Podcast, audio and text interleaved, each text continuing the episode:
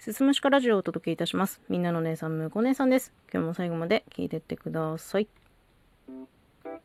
基本的には同じことを繰り返して日々を過ごしています。週のうち6日間は仕事に行って、まあ仕込みとか調理とか接客などなどをしていますね。仕事はね、最近、まあのんびりですね。まん延防止等重点措置が解除はされたんですけれども、まあ、のんびりだね。うん。まあ今後も先の見通しは決して明るくないなってちょっと思ってますね。で、まあ週に1回の定休日は、スーパーと本屋に買い物に行って、で、まあ定休日が唯一主人と2人で揃って夕食を一緒に食べる機会なので、まあまともに料理らしい料理する機会もここだけなのかなというふうに思いますね。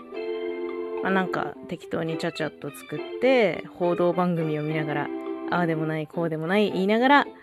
夕食を食べて、まあ、休みの日を終えるみたいな感じこれを1週間ずっと繰り返すわけですよだからね特別な出来事ってね日常の中にはそんなにそんなに多くないってなるとこの毎日ね音声配信をしている身としてはネタがないです特別な出来事に、なんだろう、配信のネタ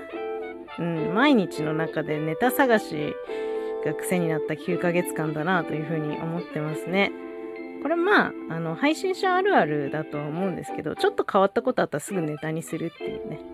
あとはね、あの、主人との会話の中からネタが見つかることもあれば、まあ、ネットであのネットニュース見るのとかも好きなんでネットの記事からこうそれを見た感想とか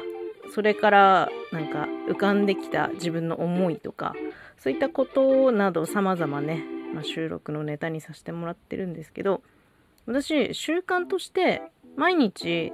日記とレコーディングノートつけてるんですよ。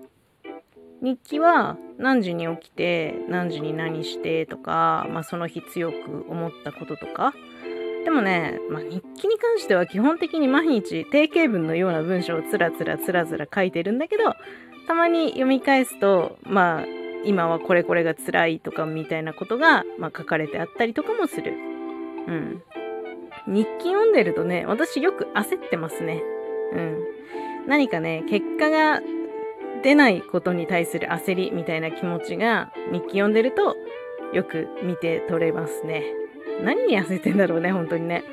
で、レコーディングノート。これは、まあ起きた時間とか、あと、毎日体重とかをチェックするので、体重とかのその日の数字みたいなもの。あと食べたものは全部書き出します。あと、摂取したサプリメントもずらずらと書きます。で、あとはそうですね、今続けている、行っているトレーニングの内容とかも書きます。うん。これもね、まあ定型文なんですよ。でも、レコーディングノートは、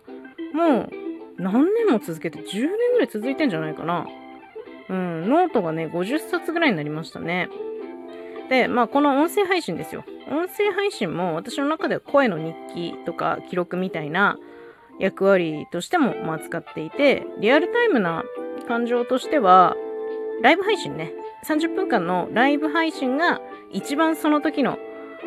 感情がこうバーって出てるかなっていうふうに思います。収録は撮りためたりとかするので、撮って3日後に配信とかが大体なので、ちょっとね、まあその鮮度的なものは少し落ちる。ライブ配信は一番もう新鮮ピチピチの、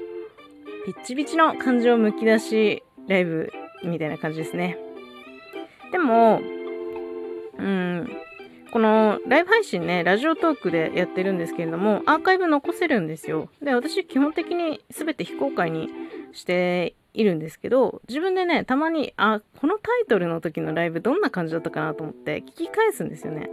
そしたら、夕方にメイクしながらするライブはテンションが高くて、深夜2時とか3時とかにやるライブはもうすごい、すごいロー、すごいローだね。うん。